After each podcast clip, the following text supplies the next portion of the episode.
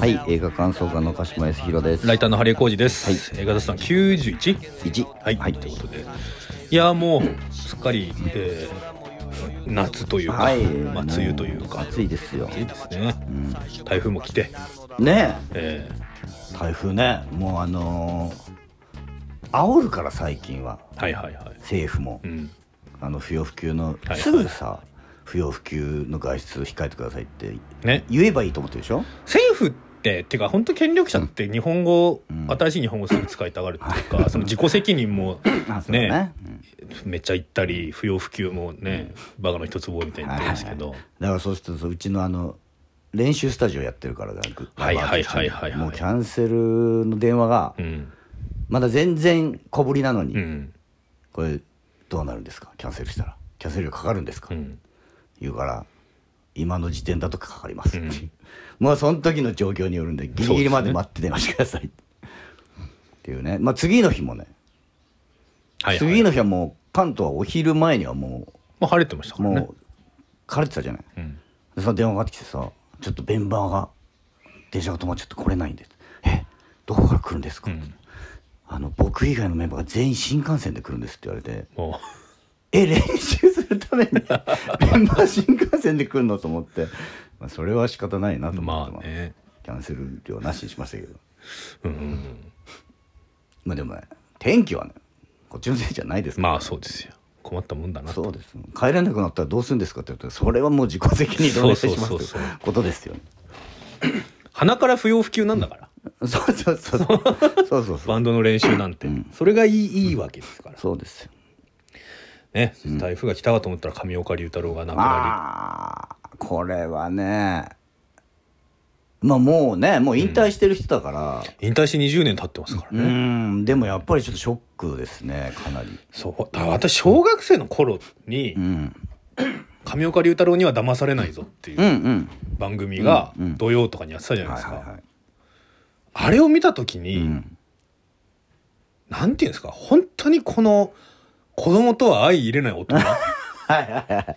はいはい。じゃないですか、もう上岡龍太郎って、もうその、若者じゃないし、うん。本当大人？うん。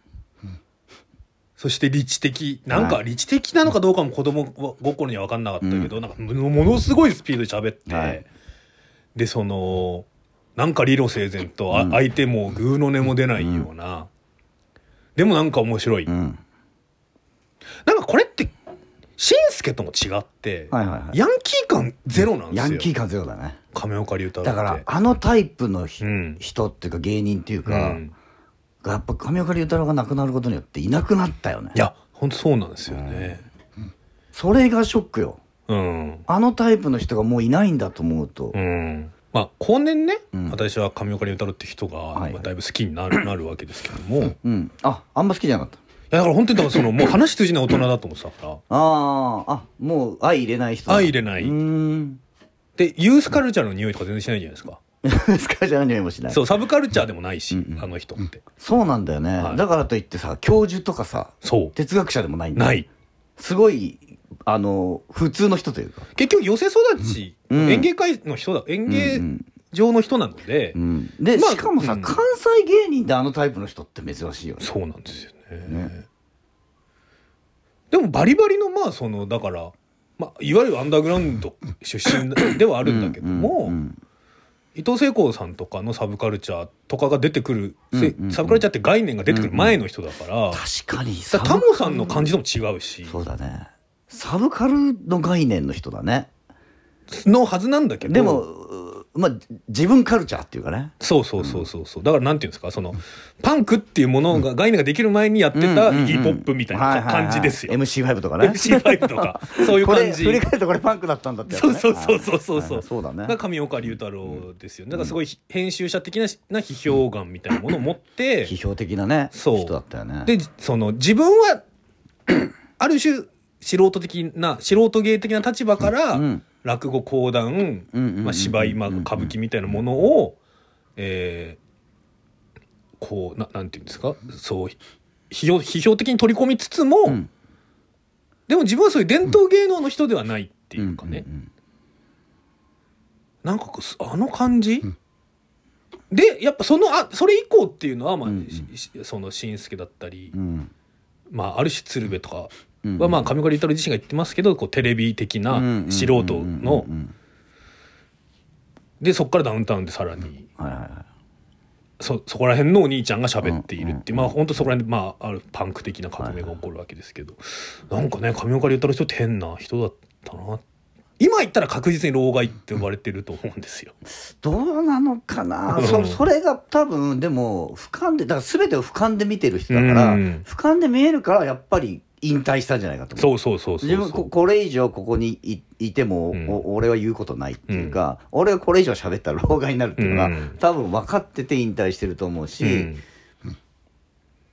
だって多分あの人のって仕事をするぞっていう感じで仕事をしてたっていうのとまたちょっと違う感そうですもんね。ね。そうですね。あの多分自分が言ったことが後世に残ったりとかっていうのはそんなことしなくていいっていうふうに思ってる感じの人だから、うん。そういうことうそういうや気持ちがあると、うんやっぱりもっともっとになそるけど、うですね。多分そういうのが鼻からないんだよね。うん。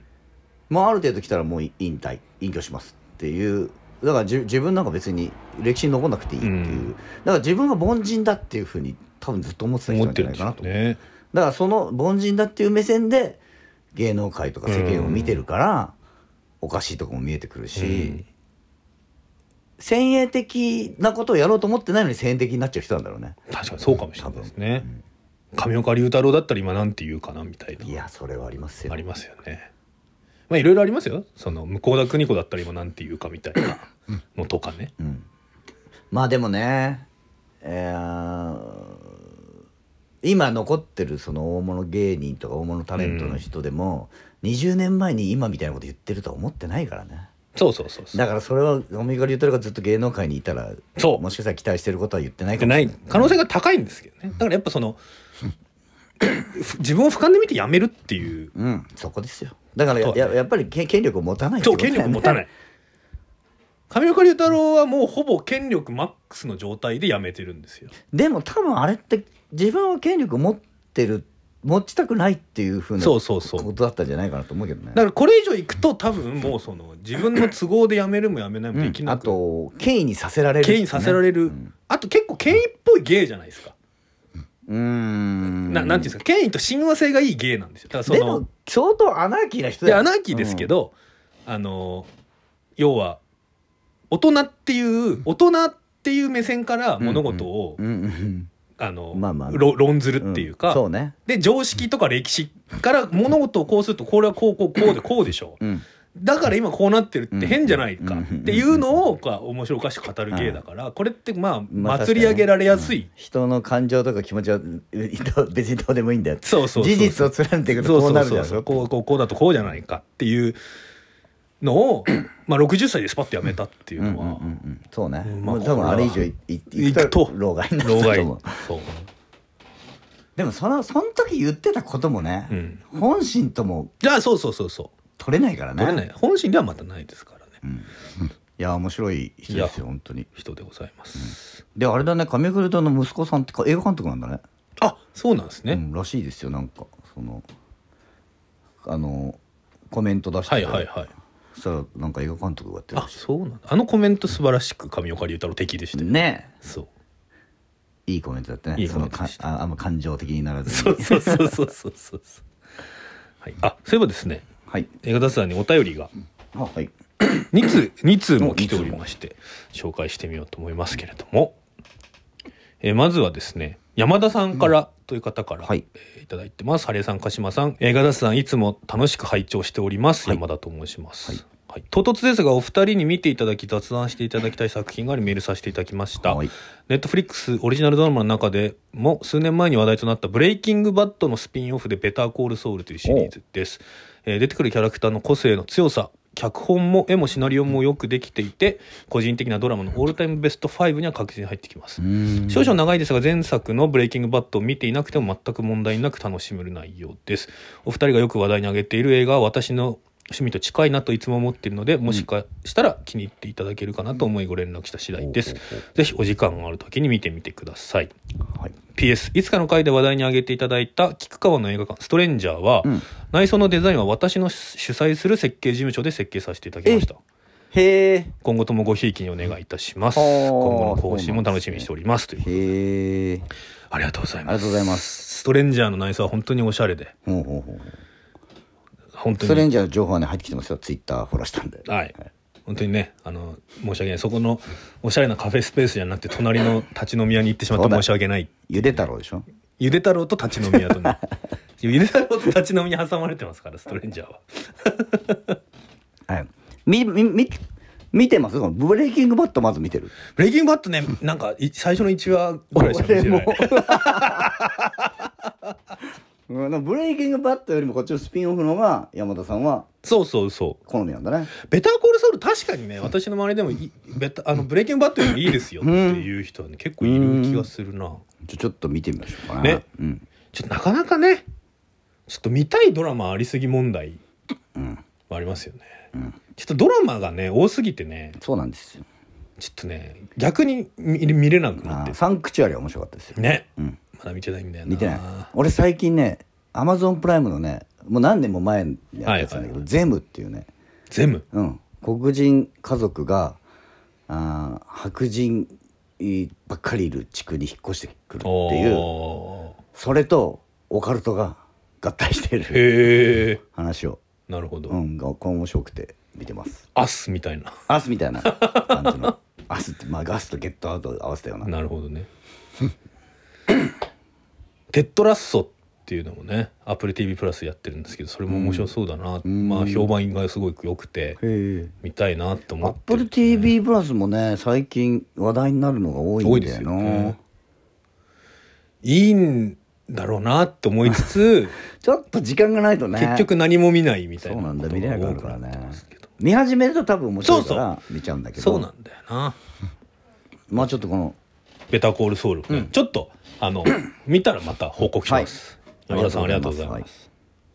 そしてもう一通来ておりまして、はい。匿名希望さんです、はい。いつも配信楽しみにしております、はい。思いがけず大好きなキュアが取り上げられた回は前のめりで聞きました、公開時に一人で見に行きめっちゃ面白かったのに人に面白さが伝えられずもやーっとしたままでしたが 結構みんなもやーっとしながら楽しんでることが分かり そういう面白さなんだなというふうに思ってました。これねあのウエストウッドさんっていうリスナーの方のおすあのリクエストでリクエストでね。黒沢清監督の「キュア」を取り上げた回ですね、さてここからが本題です。最近知り合った人があのキュアのラストシーンでナイフを持って走っていったウェイトレス役の人だったんです。おマジで。本当はあの後追いかけて刺し殺すシーンがあったんですよね、と映画雑談で仕入れたことをそのまま聞いたら、うん。なんでそこまで知ってるの？とびっくりされました、はいはい。役所工事から注文を取ってナイフを持って走って刺し殺しただけとその人は言っていましたが、こちらは大興奮でした。うん。という話をして一緒にびっくりしてくれる友人がいないのでこちらにお便りさせていただきました。いやびっくりしましたよ。どうぞお二人お元気でたくさん映画を見てたくさんおしゃべりしてください。ありがとうございます。これはすごい話ですよね。ね。えー、すごい。知り合いたいその人と。まずなんでそこまでどうやってたどり着くかですよね。そうだよね。話しててね。話してて。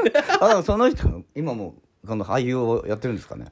やってらっしゃなんかそうですよね。なんか俳優聞きたい詳しやってていどこで知り合ってどういう話の流れでそこに来てびっなんかさ全然知らないでさ例えばさあの飲み屋で飲み屋とかでね。座って話してたらなんなんとなく話がつながってってそこまで行き着いたらそれは面白いよね。大興奮しますよね。大興奮だよね。えあの？えあの？ってなりますよね。いやそれはすごい体験だな。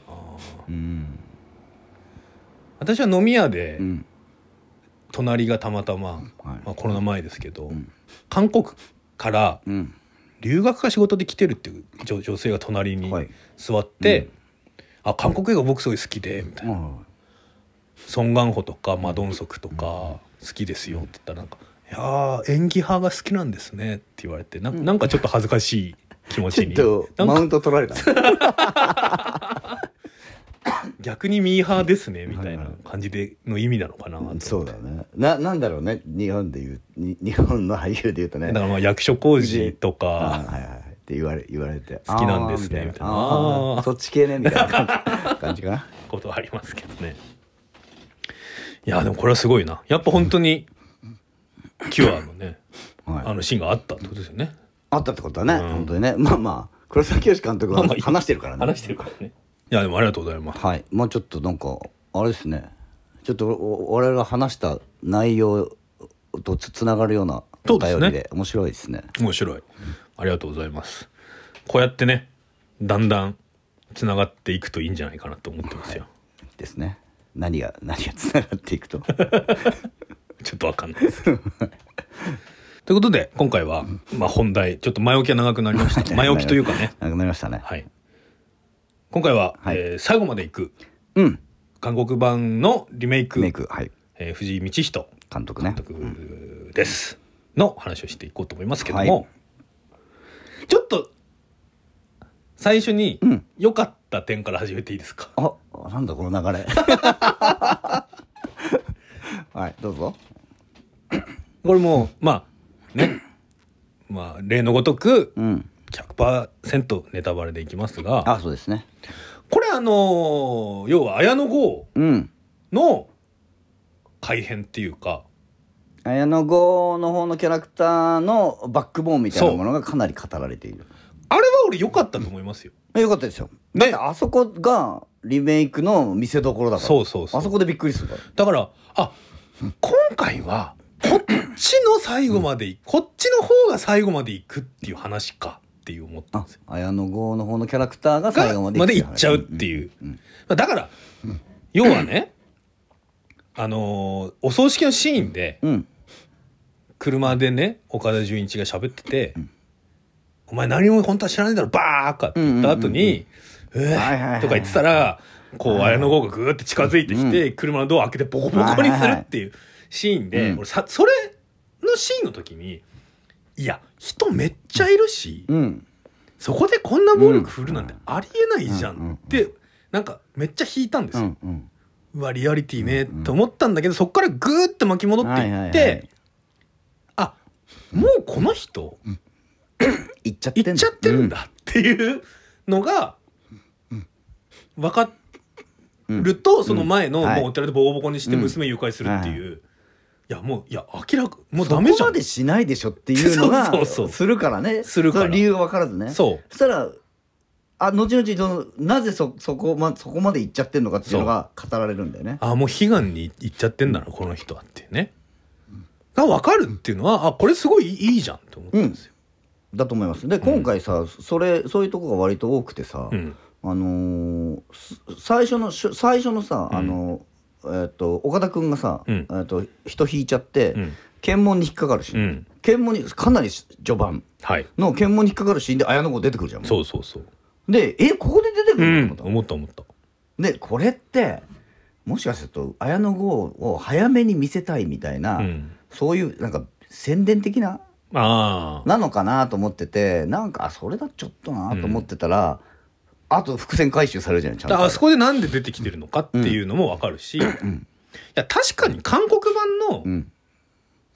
なんかいや俺警察だからっていう理由でうん。検問突破できるのって確かにあれってちょっとなっていう。はいはい。で日本だったら余計ないもんね。余計ない、うん。そうに韓国だったらまだその、まあ、縦社会っていうところであるのかもしれないけど、日本だったらあれありえないからってなると確かに、うんいやうまうまいまあまあまあ。うんやり方だなと思ったし、うんでしかもそこで韓国版では出てこなかった綾野剛の役のうん。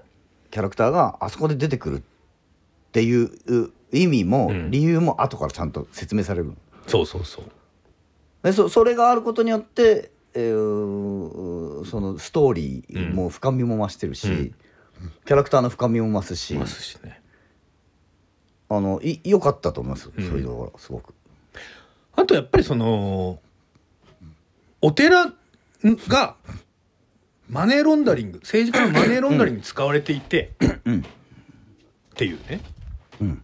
そこも説得力むしろあるなと思ったんですよ。そのお韓国版だと押収していた、えードラッグを横流しして作った金っていう話になってましたけど、で日本だとさすがにそれはあんまりリアリティがね。リアリティがないからなんかお寺がマネーロンダリングおお寺のお布施という名目でマネーロンダリングにうん利用されているからめちゃくちゃ金があるっていうななんかなんか説得力がある、ん。しあのお寺のめっちゃ金あるところで、うん。金とくんずほくれずしながら格闘シーンするシーン、あそこなんかいいいいと思いますよ、フレッシュなシーンです。そうそう、ん。お金がバラバラってなったりとか、でうん。あと、はい。あの爆弾？うん。えー、綾野剛の車を吹き飛ばす爆弾ですが、あの爆弾は韓国版にも出てきましたはいはいけども、韓国版でか一番リアリティないのってあの爆弾の取り扱いだと思ってて、いはいはいはい。やあんなにずさんに、うん。管理されてるはずないうん。から、うん。日本版ぐらいヤクザが持ってたっていう方がむしろ、うん。説得力あるねそう、ん。だしあのヤクザの事務所うにん。めっちゃ武器が銃器があるっていうのも岡田君が、うん。いつの時代だようんって言ってるので、うん。こうあれいいセリフツッコミだと思うんですよ、リアリティを担保するための。うん。で半分趣味だからみたいなことを江本明が言うっていうのはまあいいいいと思うんですよ。で爆弾が乗ってるっていうのはこれはいいと思思います。鹿島さん他に良かったと思いますか？あ俺も割とだからやっぱり、うーん韓国版を見てるから、まあ、そのストーリーの流れとかわかるじゃない？であのー途中までは、うん。あまあ韓国版と同じ流れまあまあまあだなと思ってるんですやっぱり綾野剛のバックボーンが語られ始めた時にあこれあった方が確かにいいじゃんっていうのとあとはうーんある意味こうあれ時間巻き戻しをするじゃん。そうですね。だから実は裏はこうでしたっていうので、裏はこうでしたで綾野剛を語るの役を語るっていうのはすごく面白うんい要素が増えてるから、うんうんいいなと思ったの。で、えーそのオリジナルオリジナルが持ってるあの突き抜けちゃって突き抜けちゃっていっちゃうっていう感じも残ってるし、うんうんとオオリジナルが持ってたバカっぽさとかうんうんまああとやっぱりキャラクターのダメさとかはちゃんと描かれてる。からその上で、えー伏線回収みたいな面白さもあり、うん。で、えーさらに韓国版になかった綾野剛の方のキャラクターのバックボーンもあり、うん。で、えー日本の警察を描くっていう意味でもヤクザとおあと上司が絡んでくる。そうですね。っていうのもリアリティがあって、うんえー、とリアリティがある部分リアリティがあった方がいい部分とリアリティがなくてもともと韓国版にあったリアリティがなくてよかった部分っていうのは両方あって、うん俺は全然いいなと思ってこれ今回のリメイクは。まあね。はい、まあねって。じゃあ腑に落ちない部分言ってい あいいですよ。生かしていただいていいですか？あったかな？俺もあるけど俺も。これどっから行こうかな。そんなにそんなにあるの？まず、はいはいはい。あそう前その前にはい。全体感想としてはどうだったんですか？全体的な表表というか。全体的な感想、なんか知んないけどみんな藤井道人監督に甘くないって思ってますよ俺は。あーあーいやそれは、うん。俺は前から思ってる。けど今回の中あ今回のはもう今までのに比べたらいいというか、うん。うん、やっぱえ映画の作るのうまいっていうかうまさあるなと思った、ああ本当ですか？うん、うまうまさというか、うん。おお面白くさしようとすしてるところはちゃんと面白くなってるなわかるわかる。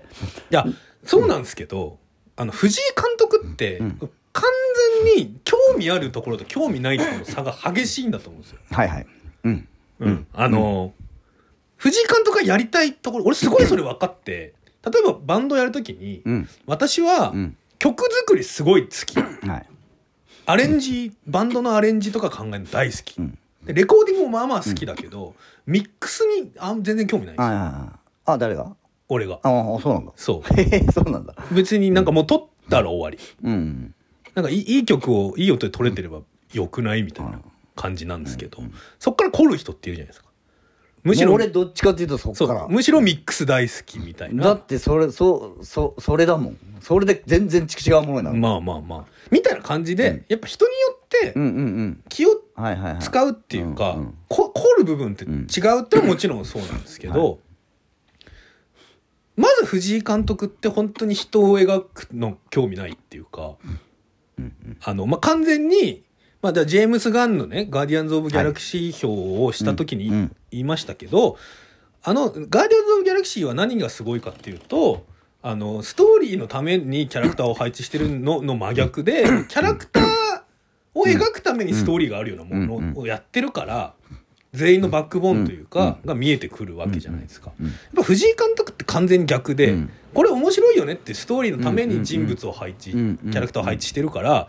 まあ正直あの綾野剛がいいよね良かったよねっていうのは、その遡って見せてるから、うんうん。他のキャラクターに比べると深みが見えるんですよ。うんそうだね。岡田君とかって全く深みなくないですか？あのキャラクター。いや別になくていいんですけど小悪党だから。そう。で、うん、韓国版もそうだったよね。そうそうそうそう。ん。だからそうね。そう考えると確かに綾野剛だけが深みがあるっていそう。でなんでかっていうとあれはん3日分遡ってるから、み3 日分の深みがあるんですよ、そうみ二重に見せられてるからそうね二重に見せられててるから。だから正直岡田君とひあの広末涼子のあ間に何があったかとか全然わかんないし。全く見えてこないですよ。だから俺なんであれ妻にしたのと思ったああそうそうそうもともと韓国版オリジナルは妹なんだよ。そうですね、うん、で妹だからお兄ちゃんに対して冷たいとか、あの何してんの？みたいな、うん。あんた何してんの？分かってんの？みたいな感じで来れたんだけど、うん。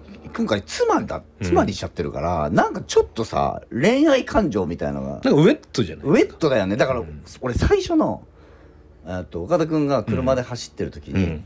えーお母さん既得うん。既得よってなって、広末涼子から病院から電話かかってくるんだけど、うん。その時の「何してんの?」っていう言い方がもううわウェットだわと思ってダメだ。わ嫌だわこれと思って。それ終始ウェットなんだよね、うん。奥さんは。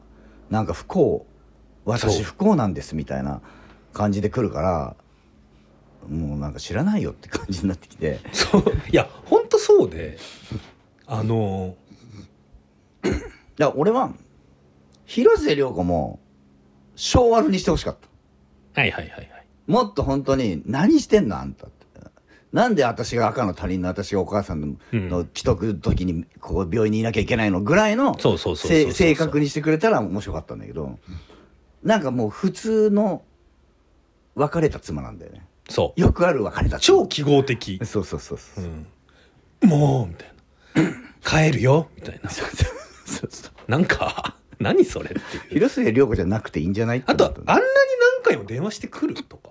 そうなのよ。だからそう。怒ってならわかるの。うん何してんの？早く来てよならわかるんだけど、なんか違うんだよね。お母さん亡くなったわよ。ってなんかいやそんな電話するって思ってまず、うん。うん、なんかそういうのがすげえ多いうんうんん。ですよ、はい。そもそも荒くれ刑事うん。なわけじゃないですか、荒くれっていうかもう、まあ、悪悪いけど、まあ、悪い刑事。悪徳刑事の割に、んずっと「はっはっはっはっはっはっは」ってなりすぎじゃないっていう気も座ってなさすぎ。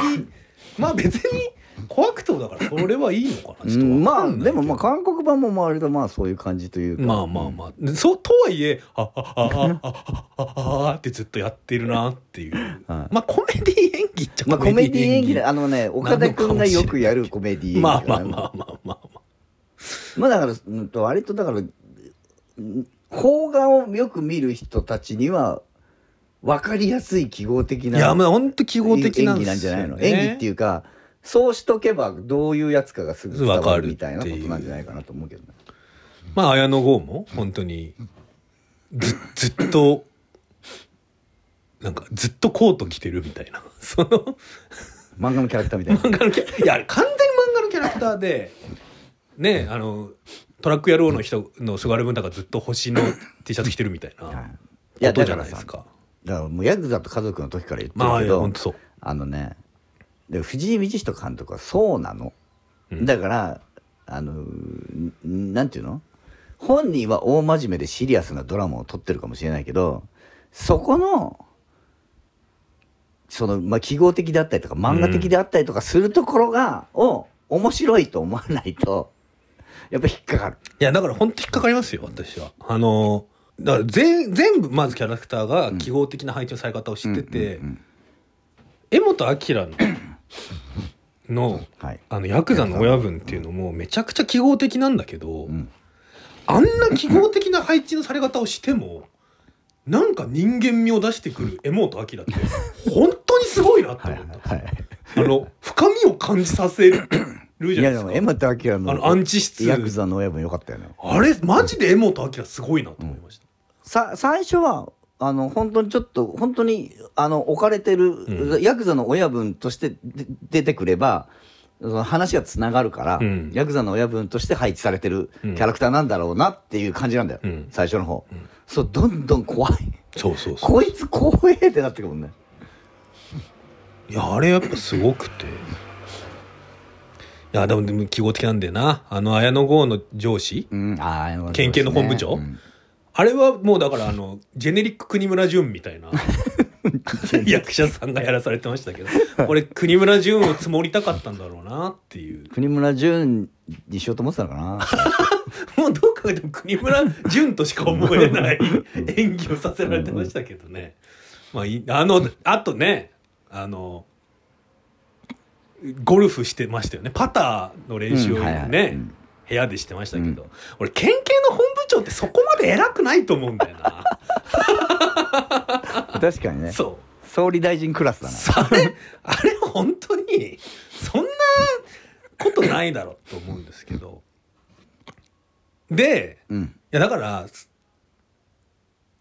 あの藤井監督ってコンセプターっていうか、うんうんうんコンセプト考えてで今回最後まで以降脚色するんだったら、うん。綾野剛の方をうん。もう掘って、うん。うん。うん。ちょっと時間もねじ曲げて、やったら面白いじゃん、うん。っていうところで、うん。その枠うん。うん。うん。うん。を決め枠は面白いと思う。そうなの。藤井監督って。いでつもそうなの。ヤクザと家族もうん。そうだったじゃな枠は面白い。枠は面白い、でねあー最初のやつなんだっけ、うん。えー新聞記者。新聞記者。新聞記者もね枠は面白い。枠が面白い。でもわ枠作り枠作りは面白いうまいですよ面白いの。その後のディティールがうん本当に興味ないと思うんですよ、うんだないんだろうな、うん。うん。いや今回の最後までいくってディティールがめちゃくちゃ変でうん。まずおまずだからえーさっきも言いましたけど善光寺っていうお寺があって、うん。そこに、えー東京とかうん。のからも政治家がやってきて、うん。お布施という名目で裏金がどんどん流れてくると。うんでそれがががっつり溜め込んであって、それで手数料とかも取ってるから、ものすごくお金があるんだよ。で江本明の組はあは善光寺を潰して、うん。そのマネーロンダリングうのん。ビジネスというか利権を手に入れたいうん。と思っている。なんで善光寺の人全然出てこないんですかそうなんだよな。確かに。ああ確かに善光寺の人全然出てこないわ。善光寺の裏金ビジネスをうん。県警が握ってるって変じゃないですか。うん。そう言われると変だね。うん。善光寺のやばい坊主がいて、うんその人がまあ県警本部長とつながっていてあの江本明が善光寺もやってんじゃないの？やってないです。違うんだはい、あれはだ善光寺を乗っ取りたいと思ってる。あタイと思ってるだけなんだそう。善光寺のまず生臭坊主みたいな人がまず出てこないうんでしょ、でそこに県警が絡んでいくっていうのも変なんですよ。それやっぱりそこで善光寺の人出しちゃうと県警と絡めねえなと思って。そう。それ闇に葬った可能性あるね。だからもうこれ正直これディティールでも何でもないっていうか、結構根幹の部分ですけど。でやっぱりおおその裏金みたいなものうん。を,、をを出すなんとか出さなきゃいけないってなった時に、宗教を絡めといけると思ったじゃない。わかる、いやだだったら県警本部長じゃなくて、ん。善光寺うのん坊主と綾野剛がつながってるってことすればいいいいですよね。どうやってつなげる？うーんだからそこはうん。多分日本的なうーんその上司と部下。うんでそそれそのあと警警察の中で出世するうんためのおうそそういう構図をやりたかったんでしょ。そその構図はやりたかったんでしょ。そう構造を思いついたあそうそうそうそうだからそうですね。だからさっき鹿島さんが言ってたようなその韓国版にない、うん。えあの工事が怪物化していくためのーそうや理由クザっていう要素と、うん。上司。そう、うん、だから多腐分ヤクザ敗している警察。ヤクザと県警を描きたかったの。そうそうそうそう。ののどっちもの闇を描きたかったの。やめようが言いたかった、でそそこに宗教というスパイスも入れそうるそうそうそう。だから面白いじゃないですか。め面白いよ。ヤクザと県警とそう。宗教絡んだらめちゃくちゃ面白いよ。ちゃくちゃ面白いよでもうそこでめちゃくちゃ面白いよ、っていうところで多分藤井監督ってゴールしてるんですよ、確かに。確かに。あここそこまでやったら坊主描くべきだったね。坊主が一人も出てくるの変だし、うん。いやなんで？ヤクザと坊主と警警察の三つどもえになったらめっちゃ面白いねめっちゃ面白い。岡田君いらなくなっちゃうねでもそうすると。そうなんですよね、うん、いやなだからそのななんで？その県警と？なんでけ県警がああのか金庫を管理してるのかっていうのはマジわかんないんですよねこれ。なんかね藤井道人監督が今まで撮ったあの川村プロデューサーって人とはいはいはい。組んでたね、でも亡くなっ最近亡くなっちゃったけど、はいはいはい。で最後に撮ったの川村プロデューサーのプロデュースで撮ったのがこの間やってたビレッジ。ビレッジ。あれも川村プロデューサーからなんかなんだっけ？あーまあ村うん。村の闇をと、はいはい。こう3つキーワード挙げられてこれを入れてくれって言われて、うんで村とあとゴミ処理場爆破したい。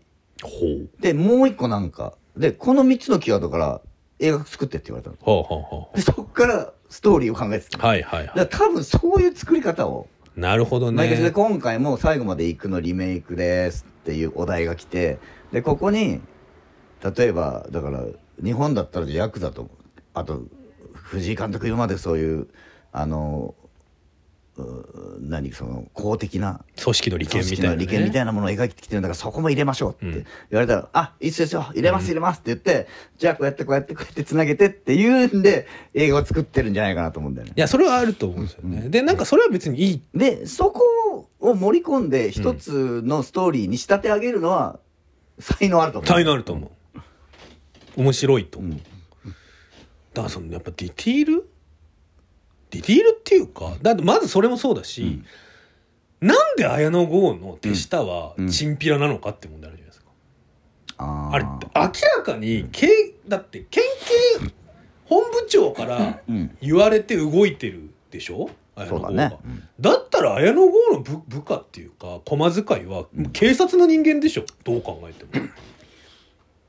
だから、なんでまああんなどこのもんとも知れないチンピラ二人 雇ってやってんだって。いうあの映画の中の情報だけで考えると、あの二人だけだよね。あの二人県警で悪いことやってるのはあの二人あでまあそうそうそうそうそうでまあうーんと娘婿に迎えるぐらいだから、まあどっちが言い寄ったのか分かんないけど、うん。まあ、あの二人うん。がだけがつながってて。で、まあ、県警は基本的には全部腐ってますっていう世界じゃない、まあまあそれは韓国版の時からそうだけど。そうですね。だからその中でも悪いツートップツートップっていうか、わすさらに悪いことやってるのがあの二人でそこををはあーと警察の中でも派閥というかうん。そのここまでやってるやつはあの二人しかいないんじゃないかなっていう感じじゃないかなと思う。だからだからそれ以外の刑事は使えないというか。いやでもリスク高すぎるっしょあんなたなんかよくわかんないチンピラ使うの。まあねまあでも実際そういうのあるんじゃない？のだってその何？あの情報屋みたいなのもいるわけじゃないいやでもそうですけどあとヤクザでも何でもいいから使っていいから捕まえてこいって言われて「はい」っつってヤクザのとこ行くのバカすぎないかっていう。でヤクザに頼んだらああなるに決まってんじゃんって思いますよね。まあね。あとヤクザよりも警察の方が捜査力あるだろうと思います。でも確かにね。そう。確かに。なんでヤクザに頼むのかね。そう。でヤクザに頼めないのかなって。だから警察が動いたらまずいのかなと思ったら、うんうんうん。まあこれは別にあとまた次の不可解な点が出てきます不けど可解な点。はい。ミステリー。柄本明にうん「お前トカゲのままでいいのか?」みたいなこと言われて、うん砂漠から出て行きたくないかって言われて、まあ織田っていうねうん。あの綾野剛の手下はい。が金庫うん。の金持って逃げてるから、まあ、実際あれ金持って逃げてないんだけどうんうん。開か開か開けらんないから、ね。まあ、なぜか1億くらい持って逃げてるって言われて、これもなんでそこで微妙に嘘ついてるのかよくわかんないなと思うんですが、から「お前あいつしょっぴけ」と。うん。でそっから芋づる式に善光寺が全員捕まったら、うん俺がそこでそれ乗っ取るから、そしたらまあ案案に岡田君にその見返りがあるよっていうことを言うわけですけど、で翌日うん。織田の情報が、うん。その岡田君の部署にみんな見ててうん「が令状出たよ」みたいな「早いっすね」みたいな、まあ、年末だからみんな早く休みたいんでしょみたいな。うん「はいじゃあもうガサ入れ行きます」ってなってる時に俺すごい変なんですけど、えままずうん。織田を捕まえるって誰が言ったんだろうなって思うじゃないですか。てかこれ、織田って、うん。ななんで、うん。なんで捕まえるってことになってんのこの警察で。警察がね。そうって思いません？確かにね。それだって秘密裏に動いてたやつだもんね。そう。でうん。あの写真を見た時に、岡田君が「ああいつ!」ってなるんですよ、うん。ひ俺が引いたあいつだって、うんうん。だ隣の人が、ん。多分そう隣の刑事が「あれし知ってる顔っすか?」って言ったら「ああいや全然知らない」って言うんですよね。でその後に、まあ、織田の隠れ家みたいなところにガサ入れに行くんですけど、うん。岡田君はもう引いちゃっていいし、うん。もう死んでるって分かってるから、こうみんな身をかがめたりとかして、やってるけど岡田君は普通に歩いてて、もうちょっと隠れろようんって言われて、いやでもここにいないと思うんだよなっつって、その時に「お前の情報だろ」って言われるうんんですよ。うんこれへすごい変だよね。変だね。っていうことはつまりうん。岡田君が江本明の情報をもとにして、うんこいつ悪いことしてるんで、うん。捕まえましょうよっていう情報を言った。う。ん。で前科あったんで、うん。写真とか出てきましたって言った時に、顔見て「あっ!」うん。ってなって、うん。知ってる顔ですか、うん。とかっていうのって全部変じゃないですか？演出として。うん。でそもそも岡田君はうん何の悪いやつだっつって、うん。そそこはそうだね。出てきてないね。あの警察官たちはうん。織田の隠れ家にん。何の罪状で いうん行ってるのかもわからんないね。確かになくていいシーンだねあれなくていいんですよね。ななんだろうな。何がしたかったんだろう。いや確かに、うん。あ織田ってこいつかっていうシーンは、うんまああああってもいいいいとは思うんですが、いやなんかこれ全然つながってないですよ 脚本的にみたいなうんのを、うん。いやでも大枠のフレームこれだからさうん。大丈夫だよって思ってるわけですよね藤井監督は。そうなのかなうんはい確かになんで撮ったのそのシーンすごい変ですよね。やっぱりうーん韓国版からやっぱり広げちゃってるから、うん。うんとそのヤクザと県警っていうのに枠広い。だって韓国版って基本的にあの2人二人の対二人のダメ刑事の話、対立の話じゃない。そっから広げちゃってるから、うん。そこのつながりをなんか作ろうっていうことなんじゃないかな、うん。できてないけどで。きてない。でやっぱり最初に枠大枠作っちゃうからなんかそのあれだね足場がちゃんとできてないうちにそう立てちゃって。る立てちゃってる感じだよね。で次の変なシーンいきますよ。うん。はい。随分見つけたね。あの織田の死体、まあ あのチンペの死体を持ってこいっていうのは、うん。まあ、韓国版もそうですよね。はいそうです。なんでなぜならあの死体に鍵があるから、そうそうそう韓国版は。うん。で今回は、えー織田のうん。親指がないとうん。指紋でね。指紋が必要だから、がないと開かないからっうん。ていう理由で、えー織田の死体が必要だってことになってますけど、だから最初は綾野剛の指紋で開くはずだったんですよ。うん。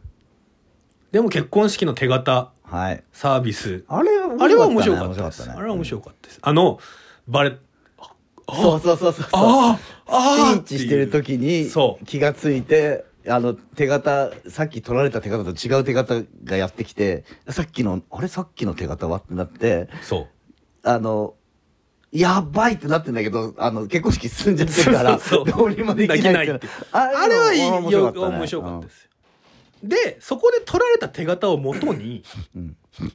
なんかその なんていうんですか？あの分かりやすい IT 担当みたいなはい。やつのとこに行って、要は綾野剛の指紋からうん。織田の指紋に変えられてるんですよ、書き換えたんだよね。書き換えたんですよ。データをね。であの IT 担当みたいなやつ別に死んでないし うん。システムも壊されてないんですよ、うん。だったらもう一回そいつのとこ行って綾野剛の指紋にすりゃいいじゃないですか、うん。まあそうだね。うんまあ綾野剛もおかしくなっちゃってるから。そんなこと思いつかないいやあれ本当に変で、うんいやまあだから織田の指紋がないと変えらんないのかまあまあそれもあるんじゃない？なまあでも。前の号の手形ががないないと。あでもあそこの手形持ってきたんだ。らそそそれでそのままいけないのかね？書き換えなくてもね。あね。ね。いやもうすごいそこ変。まず変。もう変でしょ、うん、でもそれもだから多分あ織田の死体がどうしても必要っていう理由を作らなきゃいけないから、そう織田の指紋指紋で開くっていうのでいいじゃんだったの。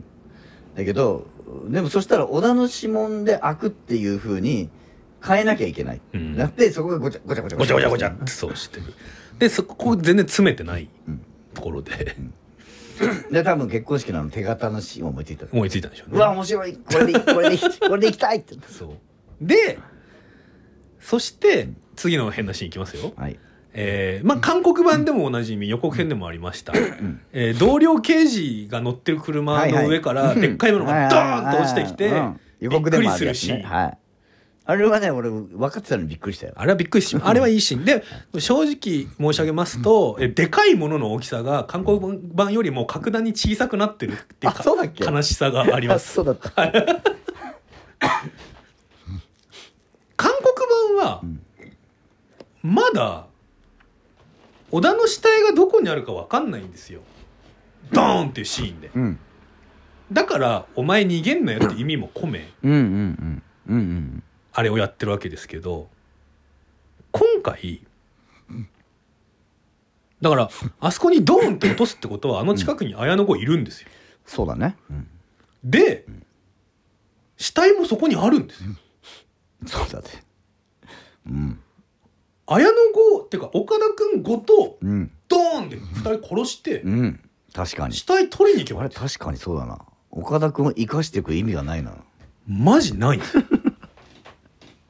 ないな確かに。うん。ね岡田君殺すと警察的にまずいのかと思うけど同僚殺してるからね。そう。岡田君へのあれは戒めのために殺してったんだもんね本来はね。本来は。その韓国版はね、うん。そう。いや確かにそうだね。二人殺しちゃえばよかったよ話だね。はい。ななんなんだろうね。ドーンやんないといけないからやったんです。どうやりたかったんだろうな、まあ、韓国版まああれはやるよねって話になって、うん、いろいろうん、プロット組んでったらプロット組んでたらまああそこかっていう、まあじゃあまあいっか殺しちゃえ一人殺しちゃえばいいかってことかな。あそこで2人とも殺してればもう。終了だと終了だった。確かに、遠くにいるわけでもないですよあの綾野剛は、うん、そうだね。うん、あれ綾野剛が操作してないとさ他に誰もいないもんね。他に誰もいないです。何これ。昨日とは違う明後日が見えてきてとても良い気分で眠ることができた。The building gets destroyed! まだまだ昨日は明後日のようには俺を解放してはくれず。死ぬまでに一度は宇宙に